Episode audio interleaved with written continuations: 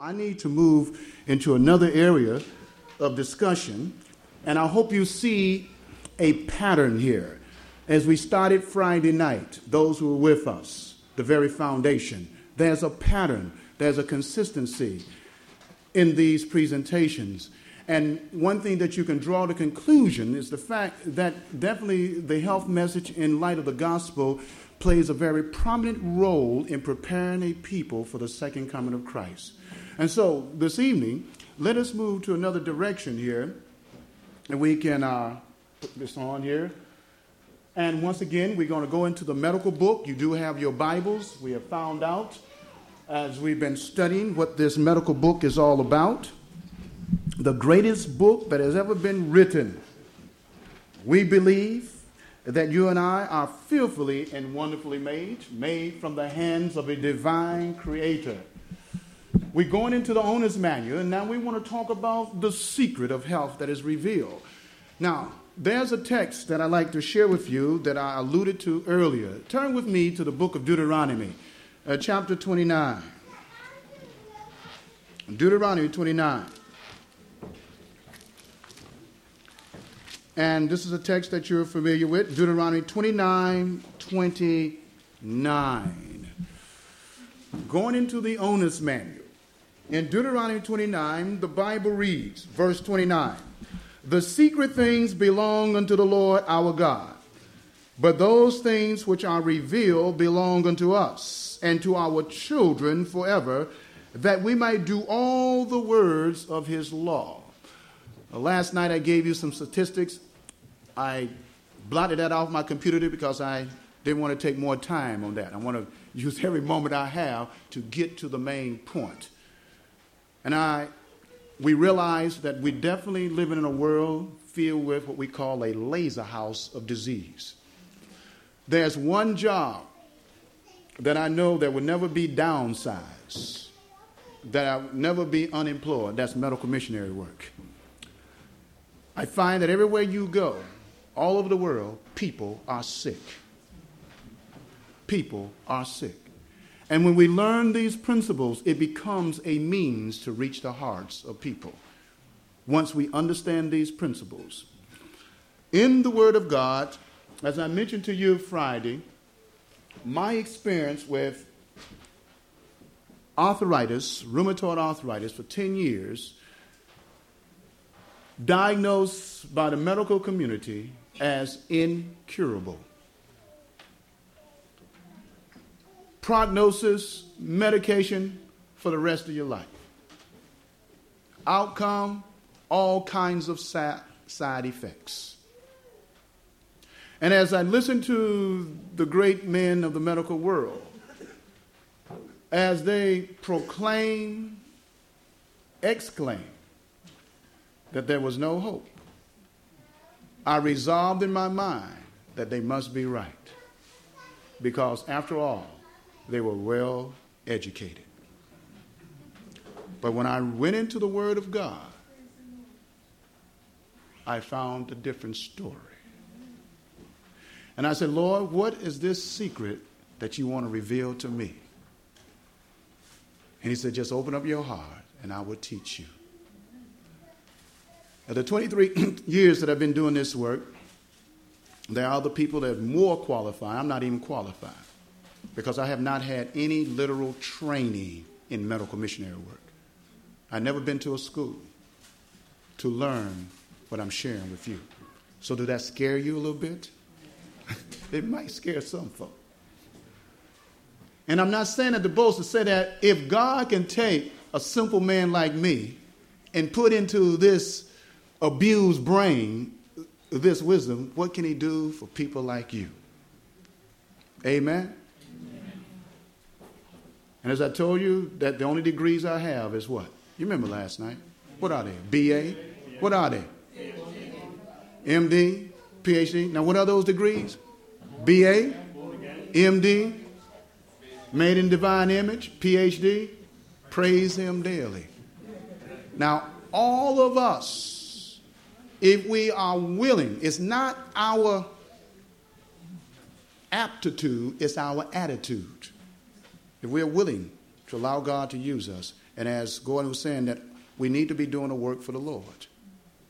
You don't have to compare yourself with others. Don't look what you don't have, look what you do have. If you have a mouth, you remember Moses after he spent 40 years in the University of, of, of, the Wilderness? Then God said, I want you to go to Pharaoh. Moses said, Lord, I can't speak the language. He said, Who made your mouth? Then Moses said, What I'm going to use? He said, What's that in your hand? Use what you have in God. My wife, her profession is not a teacher, she's an accountant. She's our business manager. She's not a teacher. For my wife to be up here and travel around the world with me teaching is a miracle in itself. She was frightened to stand before people. Years ago, when I asked my wife, I said, We need to work as a team. That was about 20 years ago. She said, I don't know how to teach. I gave her one quote outside of the Bible, and I want you to put this in your mind. Anybody familiar with a book called Education? Page 271. And you read where, and I cannot, I'm not quoting it verbatim, but this is the way it goes. I shared this with my lovely wife. And it says that angels are seeking to speak through our voice and work through our hands. And we have their experience of education, and no university course can compare to that education. All we need to do is avail ourselves to God, and the angels will move with us. Amen. And so we find God has revealed these secrets. And so with this, we talked about how to postpone our funeral. We went through that. I shared with you that a prudent man foreseeth the evil and hideth himself, but the simple pass on and punish. We found out in simple terms what does that mean? You remember we put that up? A prudent man, what? Foreseeth the evil. Hmm. Prevention out of the mouth of suckling babes. Prevention. Prevention is better than cure. We found out that God gave us instructions. He gave us a plan. We tend to have forgotten the Creator. The Bible tells us, so this text, when all else fails, what? Read the instructions. So we go back to the great medical book. This is his plan. Wisdom is better than weapons of war, but it says, but one sinner destroyed much good. God's plan we've been talking about, educate, versus man plan to what? Medicate. Drugs are weapons of war. Drugs give us temporary relief, but I will go on record and say no drugs you will find on this on the market, pharmaceutical market, will cure you of any disease. I have not found one. And I'm not here to tell you not to take them. That's your choice. You are free to do that.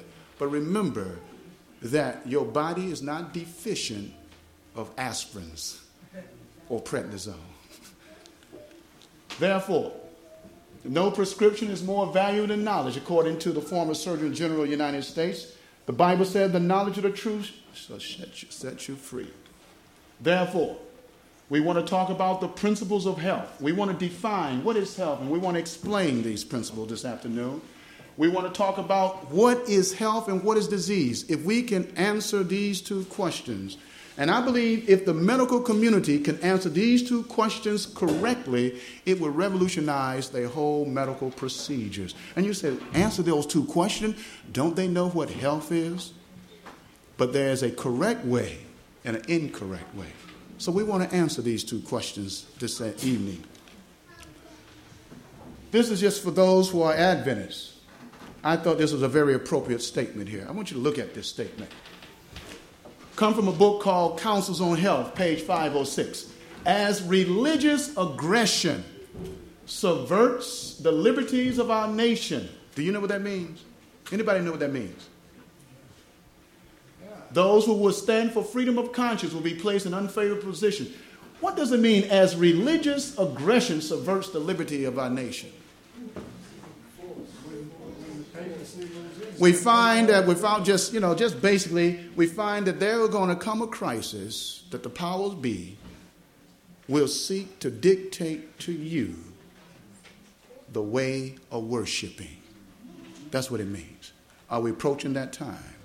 All right, keep that in mind. I just I don't want to get into theology with you right now, but I just want to bring that out that we're going to face a religious crisis in America and in, in all other countries will follow that your conscience will be trampled on. But listen what it says here. For their sake, they should, while they have opportunity, become intelligent in regard to what? Its causes, prevention, and cure. And those who will do this will find a field of labor anywhere.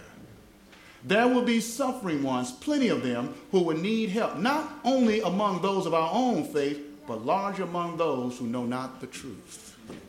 While we have time, every church member, in conjunction with distributing literature and etc., should be a medical missionary.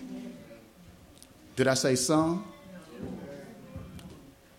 We cannot finish the work if the medical missionary work and the gospel do not go hand in hand. you can't do it. I don't care how much you do, they got to go hand in hand. Just a thought to impress our minds. so, what should we know? Disease, its cause, prevention, and cure. So, this weekend, we just get a little foretaste of that. As I mentioned, Jesus defined health as being this They that be whole need not a physician, but they that are sick. Will thou be made whole? We already saw that this morning, that health involves mental, what else? Physical and spiritual. Keep that in mind. Total person. Therefore, the Bible says, And thou shalt love the Lord thy God with all thy heart, with all thy soul, with all thy might. And we found out that health involves each one of those dimension. Total health. The basis of health is found in a precious book called Exodus 15 26. Listen what it says. The Bible declares, If thou wilt diligently hearken to the voice of the Lord thy God, and will do that which is right in his sight, and will give ear to his commandments, and keep all his statutes, I will put none of these diseases upon thee, which I have brought upon the Egyptians. And I like this last line For I am what? The Lord that healeth thee. That is so important. Man cannot even add one cubit to his stature nor a hair on his head. Man does not heal. It is God that does the healing. We are to cooperate with the divine healer. Now, God has promised that He will preserve us. He will even restore us to health if it's going to bring glory to his name. But those promises are based on conditions. And in this text, there are three conditions which must be met in order for God to fulfill this promise. Number one, the Bible declares the first condition Will thou hearken to the voice of God? Have you ever tried to help somebody and they would not listen to you? Can God help you when you don't listen to Him? You listen to every other voice. There's so many voices out here. But we need to listen to God's voice before we listen to man. We listen to God, then God will lead us to the man or to the woman. That's number one. Second thing is that we'll do that which is right. Once we listen to gain information, now we need to make a decision based on the information we have received. Just like the uh, Bible studies going out, people are getting information. They must make a decision, Gordon. They don't, they don't take those Bible studies just to entertain them. They're looking for something. Are you following? And based on information, they are drawing conclusions in their mind. That's why we come to meetings. I hope not to be entertained, but to be informed based on good information that we can be transformed. The Bible goes on and says, then after we listen, we make a decision, then the Bible says, Will thou keep, keep my commandments, keep my statutes. Listen, decide, obey. The consequences now are in the hands of God.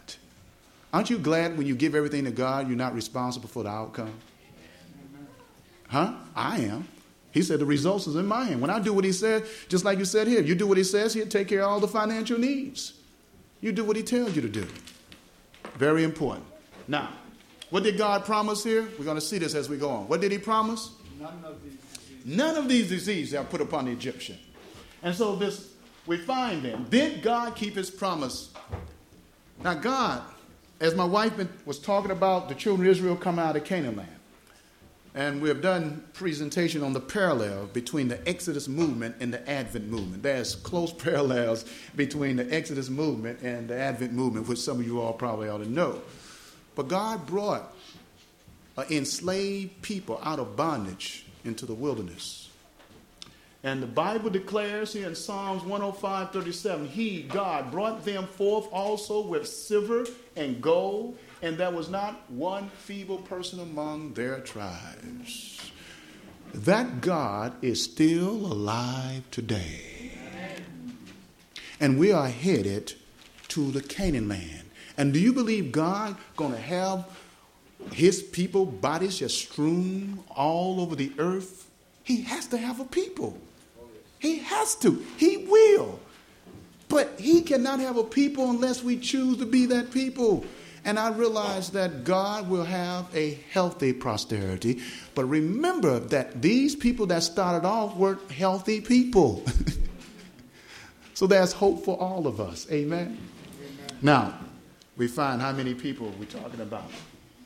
Some Bible commentaries estimate the tribes of Israel number almost more than a million people.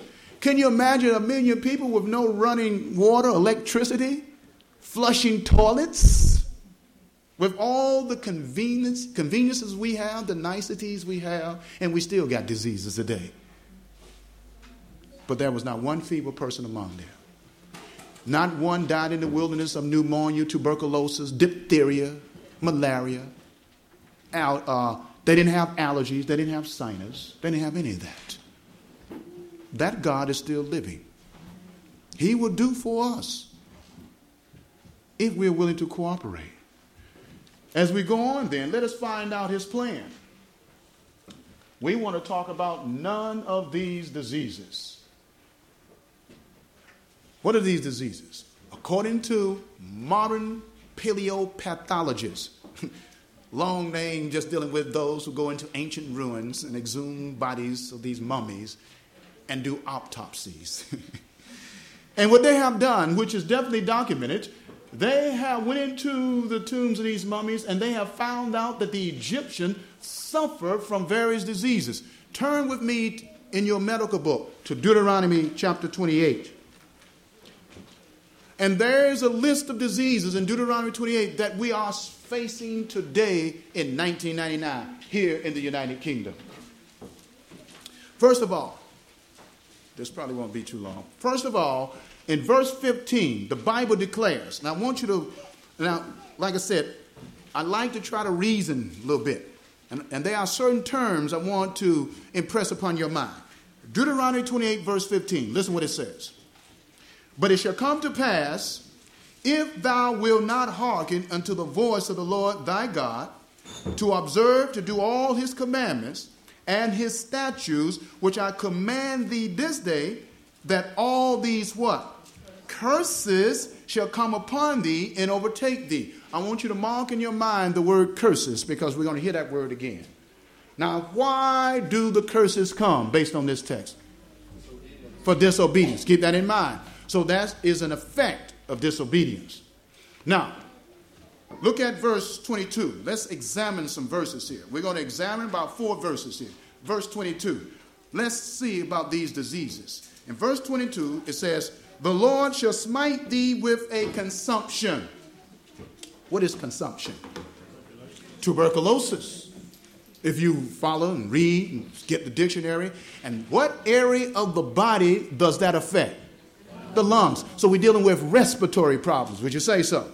And so I believe that the Egyptians suffer with respiratory problems. Not only tuberculosis, allergies, emphysema, probably eczema, you name it, bronchitis. Do we suffer with that today? Right, let's move on. In the same verse, and with a fever. When we think of a fever, we must go into the, uh, into the realm of the immune system. There are immune diseases today. What diseases affects our immune system. AIDS, cancer. And most of us believe that AIDS is a 20th century disease.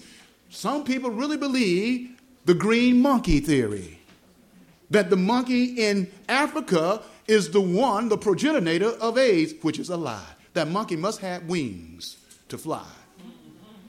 But when you understand the bovine virus and the Vesica virus, which is the sheep virus, and how uh, the smallpox and other uh, vaccination was put together uh, to treat certain population, then we must come to the conclusion. I want you to listen to this, and you might have read this and not really believe this.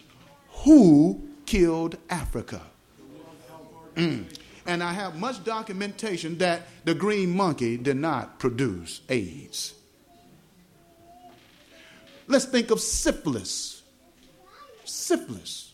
We know what syphilis is. Where did that come from? Shepherds Did you hear what he said? Men having sexual relationship with sheep came over on the Mayflower. That is documented. And so, therefore, we don't have to go into that. Therefore, fever, cancer, you name it. Let's move on. Verse 22. Verse 22, still with an inflammation. What kind of condition would you categorize under inflammation? Inflammation. That's right, arthritis. All your itis, arthritis, bursitis, nephritis, colitis, diverticulitis. Are you following what I'm saying? Bronchitis. Huh? Inflammation. Did the Egyptians have that? Sure they did. Let's move on. An extreme burning. And I give you a little hint. This happened internally. Extreme burning. Ulcers. Ulcers. Gastric ulcers. Duodenum ulcers digested problem. If I had to be a medical doctor, I would specialize in gastrointestinal problems because that's where it's at. Most people go to the doctors because of this here. Let's move on in verse 22. And with mildew. What is mildew?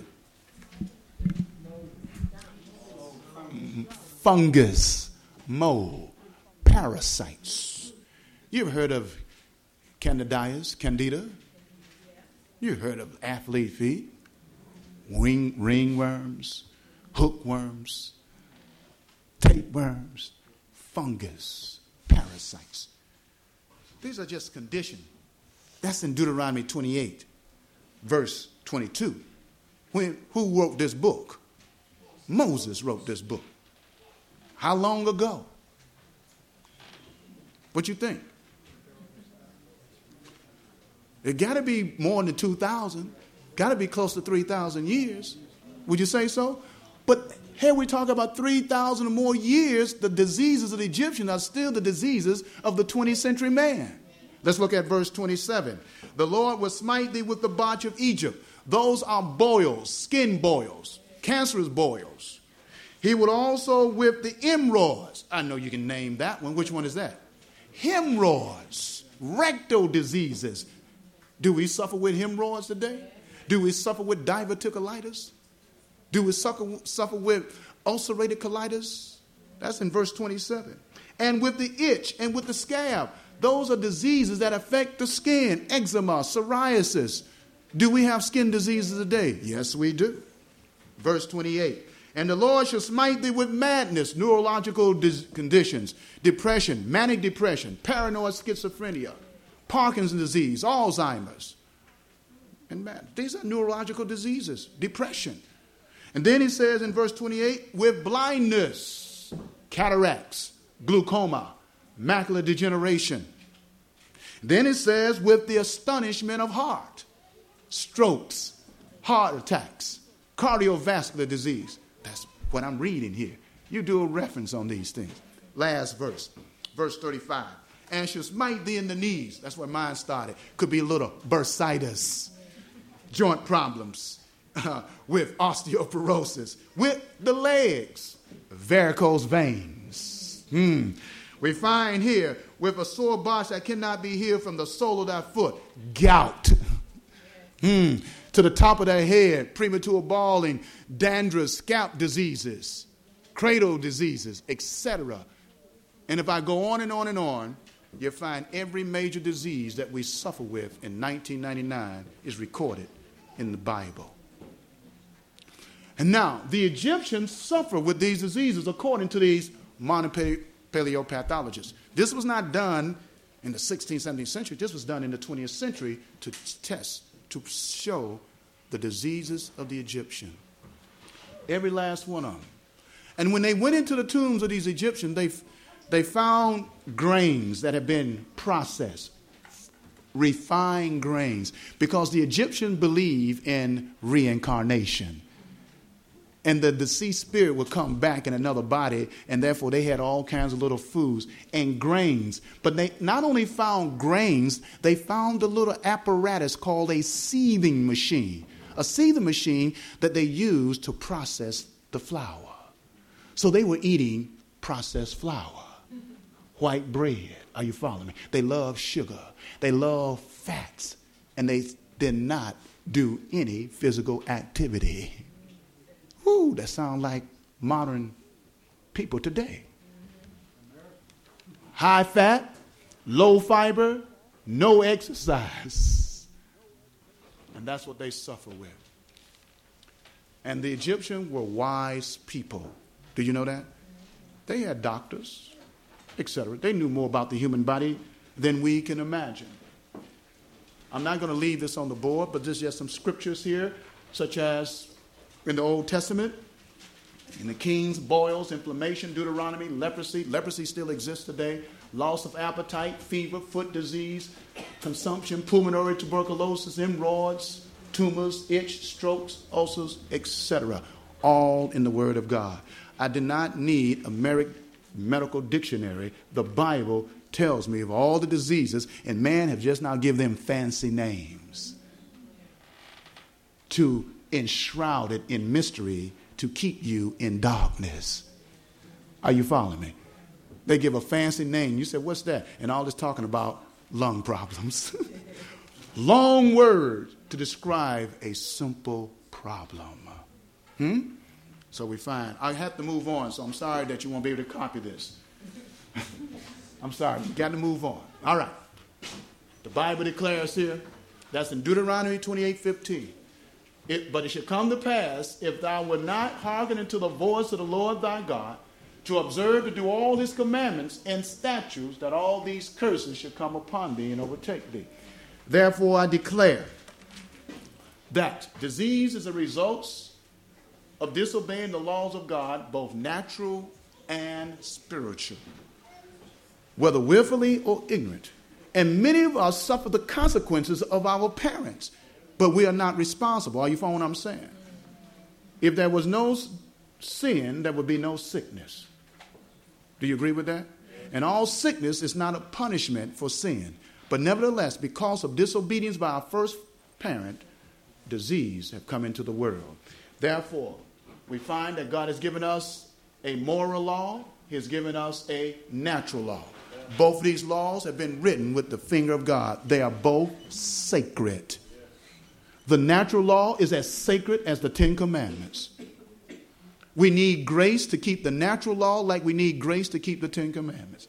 You need grace to drink water. You need grace to sleep right. You need grace to exercise. You need grace to even trust God. Amen. And so, therefore, it's nothing secular about these laws. They are of a spiritual nat- nature, and we have a God who is willing to give us power to follow his laws. All we need to do is make a decision to do so. Are you following what I'm saying? Let's move on as we get to some of the substance before we close out here. Now, here we get to some very basic practical things. This is what you might want to make mental note. Every disease, what? Do you believe that? Now, man will tell you he does not know the cause, but that's all right. He's doing the best he can. No condemnation. He's limited. And so I, I don't condemn him. But my only problem with man, when he tell me that there's nobody knows the cause and you can't do anything about it, You just have to suffer the consequence and take his medication, then I have a problem with that person. But if you just stop and say, there's no cause, but I tell you what, you go and search it out and do the best you can. Okay, doc, I'll do that. But however, here's a precious text Proverbs 26 2. The last phase of this. It has another part to it, but I'm taking the last phase. Listen what it says. The what? Curse causeless should not come. You remember that word curse? And I brought this up before. The curse causes. Think. What does that mean? Say it, what you say uh, There is always a cause, true. All right, anything else? The curse causeless should not come. There's always a cause. You're right. There's a cause. Anything else you can add to that? The curse causeless should not come. All right. So the curse is the result of the cause. Very good. The curse comes as a result of a cause. Now, since I don't have a board up here, I want you to picture it in the mind. We're going to substitute another word for the word curse. That's a strong word. I'm going to use another word. We call it effect. E F F E C T. Substitute effect for curse. I mean, for call. I mean, curse. That's right. For every effect, there is a cause. Are you following me? So we want to learn how to reason from cause to effect. All right? Now I want to substitute another word because you're going to learn how to understand how disease take place in our bodies. I want to substitute another word for effect or just add it to it, a word called symptom. Symptom.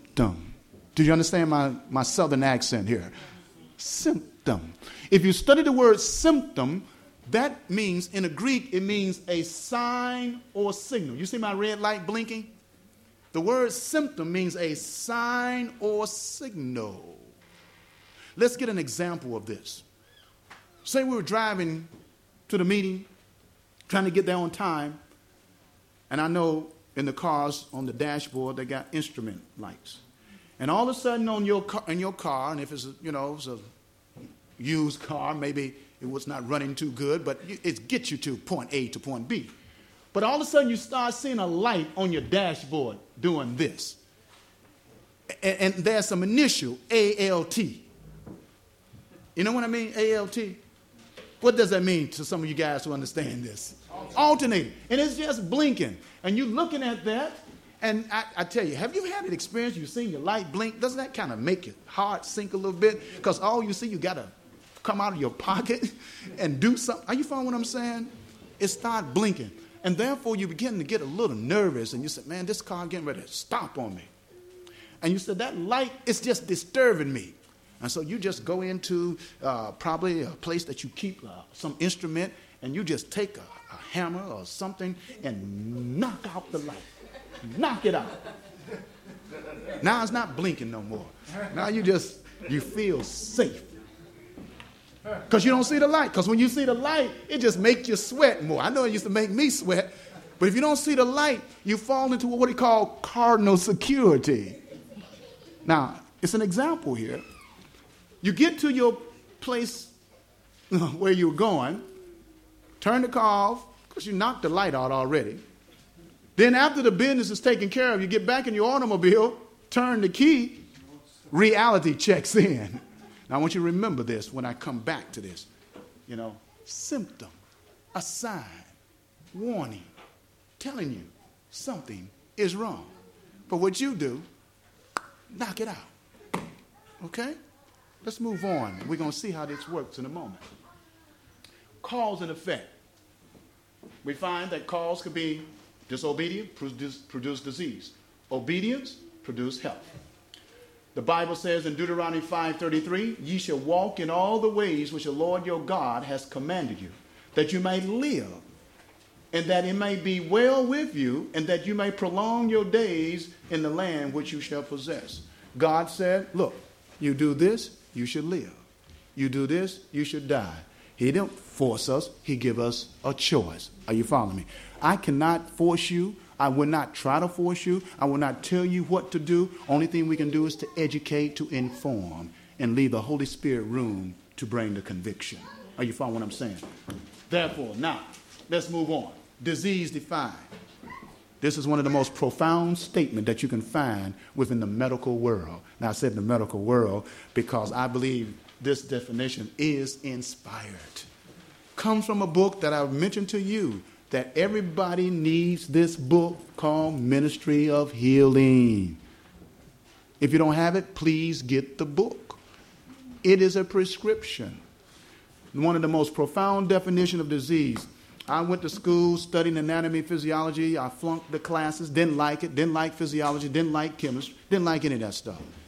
But when I started studying physiology, anatomy, and chemistry from the Bible, I got excited.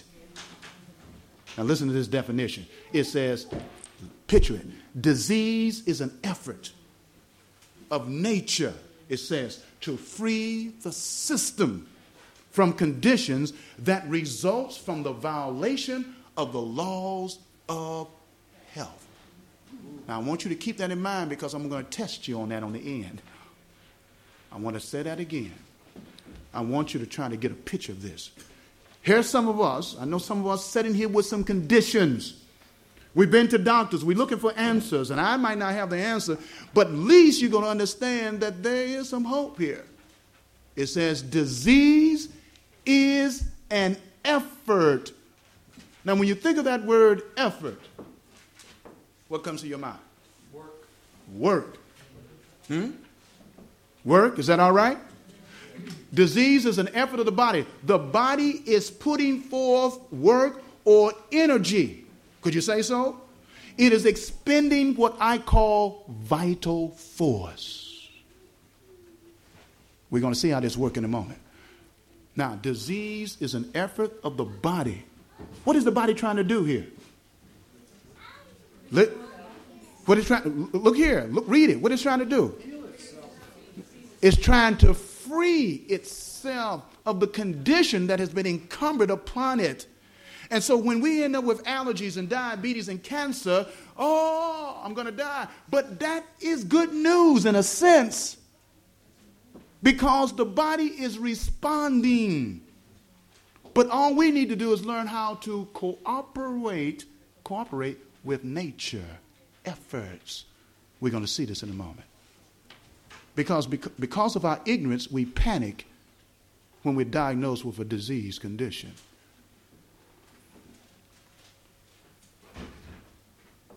That result from a violation of the laws of health.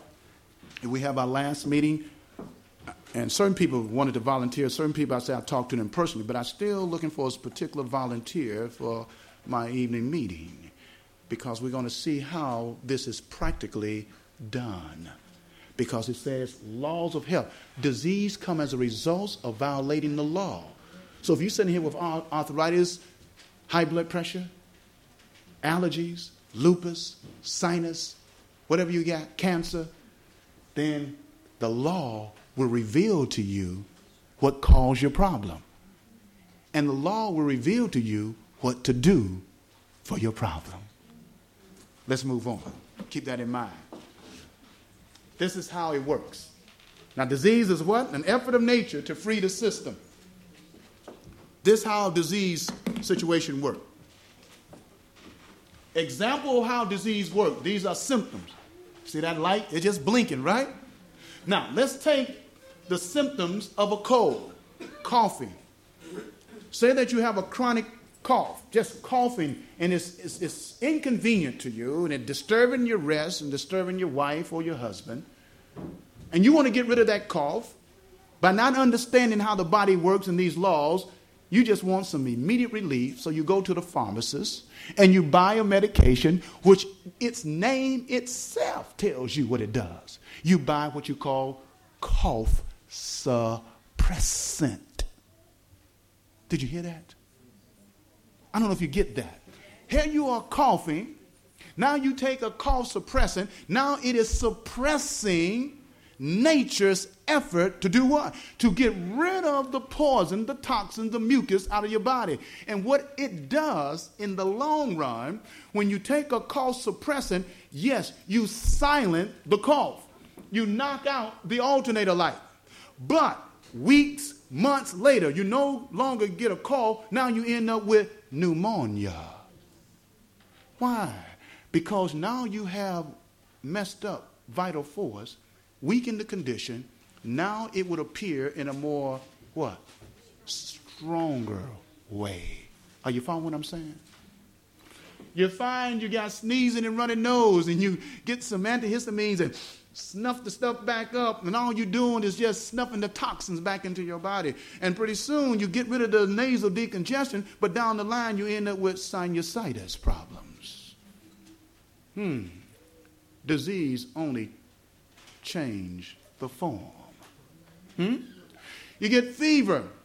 Whether the baby has fever, whether you have fever, you get a child, children, Tylenol.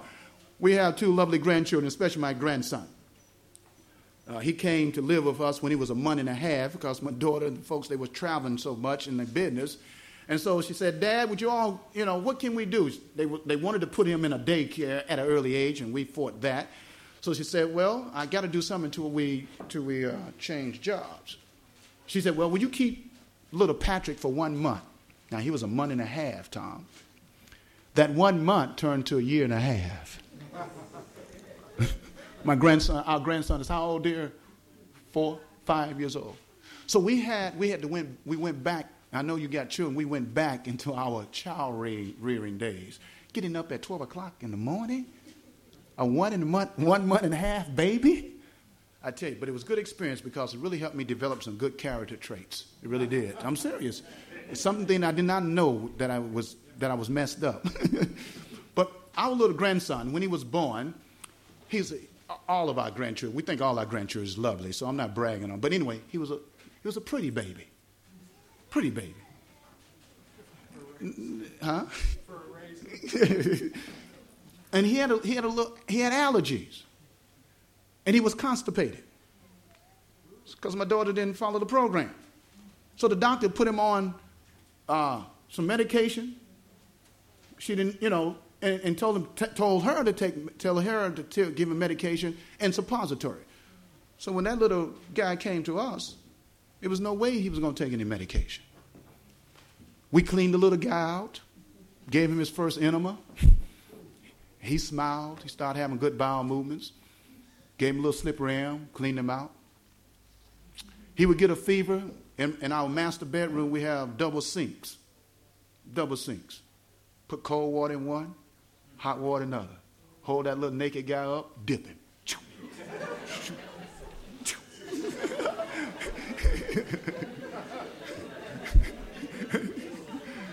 Well, he just, you got to know the guy. and, and just wash him down with a little lemon, no more fever. No more fever. As long as he got the bowels moving, no fever. And ever since then, he has not been to a doctor. We don't have to give him children Tylenol. Therefore, fever is the body effort to burn up toxins. The Bible said, where there's no wood, there will be no fire. so, fever lets us know that there's waste in our body, and the body is turning up its heat mechanism to destroy the waste. Yes, we want to control the fever. We don't want the fever to get out of hand. But if we learn how to use hydrotherapy, which every family can learn, simple hydrotherapy. Water is one of the most effective way of treating diseases. Every mother should be a medical doctor. Now, what you saying, Jackson? I'm not saying you need to go to school. You should understand the human body. That's all I'm saying. Let's move on. All right, these are symptoms. Therefore, if you have a cold, the body going to try to get rid of it. You're going to come out, the mucus. Are you following me? That's the way the body become overload. The body's trying to get rid of the poison. Now, if you close down the front door, it's going to come out the back door. now, I know in England that might not be polite, but I'm sorry. but that is a reality. Nature will not be mocked. Are you with me? God designed nature to maintain homeostasis, balance. And you and I mess up with nature, and so we push stuff out and close it down. So nature say, "All right, I'll come another way." Are you with me? And we don't want diarrhea, and there's a way to deal with diarrhea. You don't have to take no diarrhea medicine. Just get a little charcoal, a little some banana peels, or some oats. If you're here tomorrow, we're going to talk about God's pharmacy. So nature will not be mocked. Therefore, front door, side door, back door. This is nature expelling impurities, and all we do is give names to the condition which tells you the location of the condition, but not the cause of it. Names of diseases only tell you the location. Are you with me? Not the name. Bronchitis, inflammation of the bronchiole. Arthritis, Greek word, arthron, inflammation of the joints. Are you following me? Ulcerated colitis, ulcers of the colon. So it does not tell you the, lo- the name, I mean the, the cause, only the name, only the location. Let's move on. Therefore, I don't care whether you have headaches, sinus, hay fever, laryngitis, asthma, bronchial asthma, different names, same game. Waste, toxic waste. When you have asthma and bronchial problems, those 300 million air sacs in your lungs, those some of those air sacs become clogged up with mucus. With mucus. Trapping, you know, cutting off the precious air. And the body go into spasm. So they give you steroids instead of cleansing out the body. All it is is mucus, mucus, mucus have become encased within the bronchial tubes. Treating the symptoms. Here's that light. Hmm? Treating the symptom is like mopping a floor while the water continues to pour. Did you get that? It would be easy to turn off the water. Are you with me? We're coming almost to a close. Disease become trapped within the body. Toxins that need to be getting out of the body. You can't hardly see this, but I call this my toxemia tree. And you cannot see these names, but these names represent disease condition. Everyone that, I mean, probably some of us on this tree. I'm quite sure. I'm quite sure. Now, if we're on this tree, the Bible says in Matthew chapter 3, when John the Baptist was baptizing at the river Jordan, he said that we must lay the axe to the root of the tree. So therefore, when you treat diverticulitis, whether you treat emphysema, whether you treat tonsillitis, you're only dealing with the symptoms. Are you following me? You got to get to the root. Because that condition going to reappear in another form. Some of us sit here without some body parts. Body parts. 1 Corinthians chapter 12, you read about there's one body and many members. And it says the comely parts are necessary, the feeble parts. And there's two precious organs that some of us sitting here today that we do not have. you can name those two organs. What are they? Tonsils. The tonsils and the appendix. How many know what the tonsils are for? I see one. What did you say? And the T cells is part because they are part of your lymphatic system. That's a very good point. They're part of your lymphatic system. So is your appendix. Now, you know what your lymphatic system is all about? That's right. It's, your spleen is part of your lymphatic system. Your appendix is part of your lymphatic system. Your tonsils are part of your lymphatic system. It protects, it drains, it cleans. And most of us, because we get a little inflammation. And one of the most deadly things to tonsils in youth, in children, is cow milk. Cow milk is deadly to the tonsils. And as the dear sister talk about T cells, not only that in the, in the thymus, because when you take out your tonsils, you are interrupting, interfering in part of your immune system. Now, I'm not saying surgery is sin, but it need to be the last result. And most people that have tonsillectomy, I have a doctor friend. He is a pediatrician anesthetist. That means he put little babies to sleep in order for them to operate. And this has been years ago. I think they didn't stop this. But he told me, he said, Jackson, what they was performing? How many? About 13 tonsillectomy every six hours. And he asked his cohort, he said, why are we performing so many tonsillectomy? And the guy just smiled. He said, you want to eat, don't you? Now, what he was actually saying, it is financial profitable.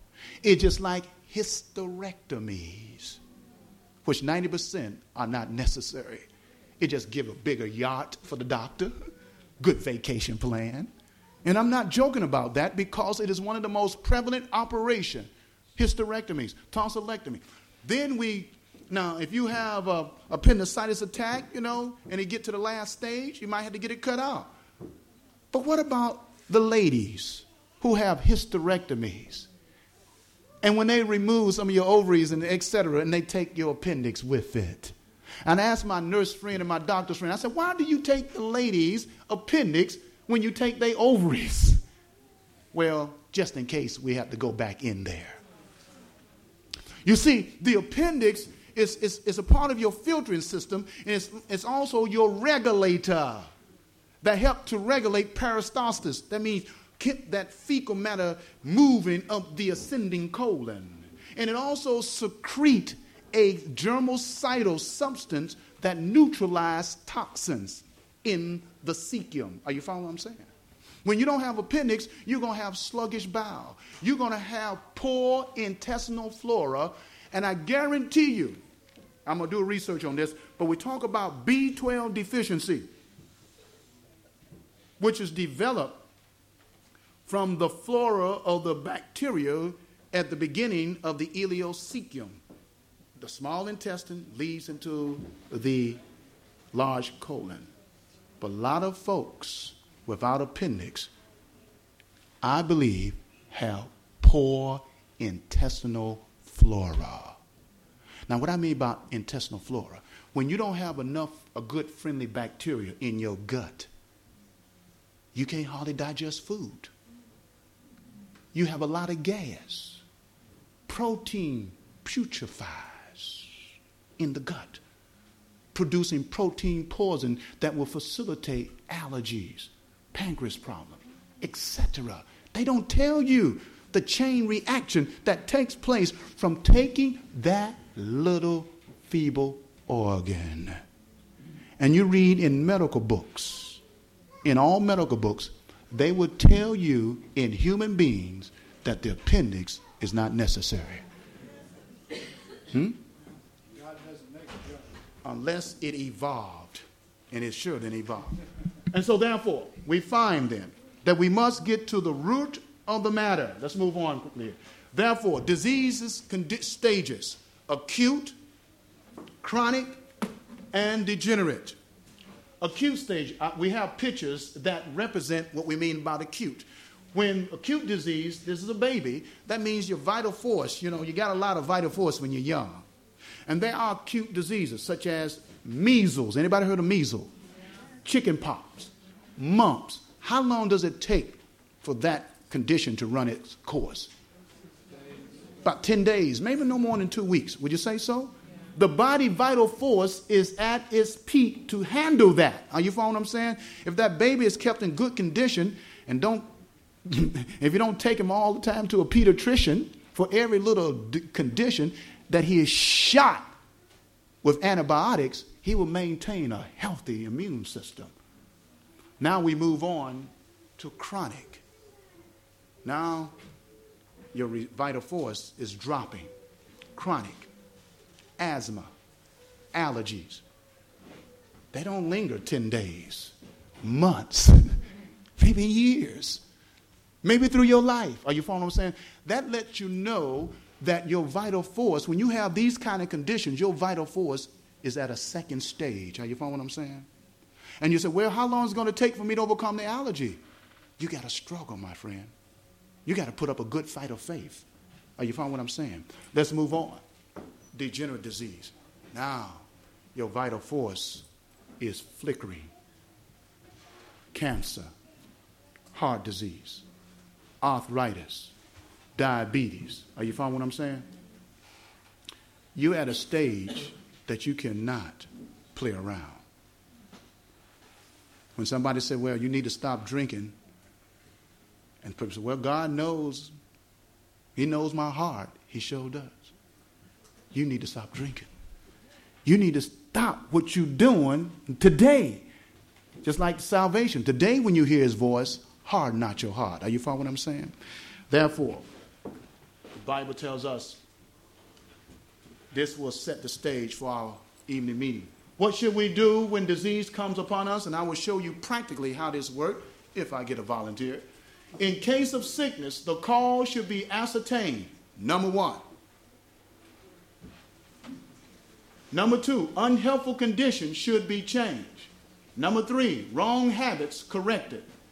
Then, number four, nature is to be assisted in her effort to expel impurities and to reestablish right conditions in the system. Now, let me just explain these briefly because these are about the last slides. Ascertain the cause. Now, I want to put a quiz to you real quickly. How many remember? This is a test. How many remember the definition of disease that I gave you early? You remember you got, you have over 10 billion brain nerves. Each one can record 86 million bits of information. And I'm not even giving you that much. Laughter for me is good for my endorphins. Because the type of work I'm in, I have to have a smile. Yes. It's an effort of nature to free the system of, of uh, impurities. Um, You're doing good, Roy. That's very good. He says it's an effort of nature to free the system of impurities. The, I heard that the violation of the laws of nature. All right, now, all right, this this is set the stage as we ascertain the cause. The book of Job, I think, um, Job. Let me give you a text. I don't want to give you the wrong text here. In the book of Job, J O B, Job chapter 29, Job 29, verse 16, the Bible says, Job 29, 16. I was a father to the poor, and listen what Job said. The cause which I knew not, he did what? He searched it out. Now, I want you to picture this, those who are going to be with us this evening, back to the last meeting. Ascertain the cause. If you have a headache, if you have sinus, and I'm not taking away your doctor, etc., but just for a layman perspective, and say you didn't get to the doctor, but God has given us a way to determine some of the things that's happening to us. To ascertain the cause, where should we go to ascertain the cause of our health problem? To the word, be specific. The eight laws of health. Because remember, the definition of disease disease is an effort of nature to free the system as a result of the violation of laws of health. Romans chapter 3 tells us that the law reveals what? Sin. So the law, the eight laws of health, will reveal to you your basic problem. And we're going to see that, how that works. You go to the law. You got a headache, you look at the eight laws of health. Maybe there's a lot of, maybe you're dealing with stress in a destructive way. Will stress produce headaches? oh Lack, lack of fresh air? Lack of exercise? Lack of sleep? Lack of water? Are you following what I'm saying? We go to the law to determine what's causing our problem. Do you understand where I'm coming from? All right. Secondly, it says change unhealthful condition. Once we understand that, now we got to understand the environment we're living in. What do we mean by unhealthful condition? It's the environment we're living in. You might be living out work. I talked to a lady, she was having asthma, but her roommate smoked cigarettes. So she was breathing in second-hand smoke. Is that an unhealthy environment? Either she has to move or put the roommate out. Or the roommate need to be considered to smoke outside. Are you following what I'm saying? We could be living in places where our mold and dampness. That is unhealthy. And I don't want to be condemning or offensive, but I know God created animals. He loved animals, but animals don't belong inside. They don't belong inside.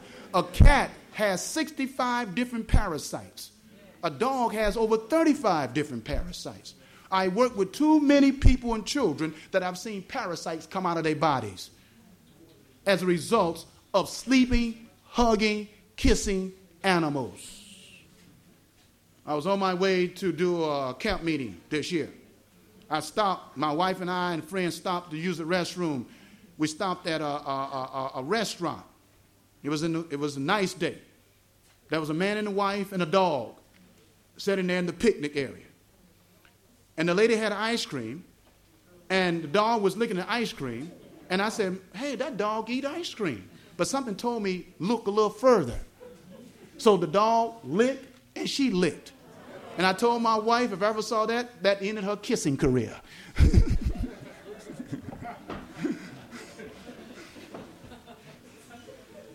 I don't care how precious animals are. God didn't create you to kiss them. So that's unhelpful condition. Correct wrong habits, sleeping habits, eating habits. Are you following what I'm saying? Then assist nature in our effort. You might need to fast maybe for 24 hours. Hmm? You might need to take a little hot and cold shower or a little fever bath or fomentation. Now, you follow what I'm saying?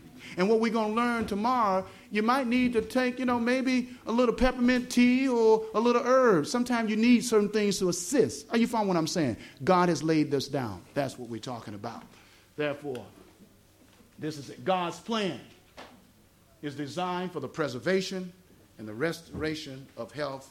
And we want to see how this plan worked this evening.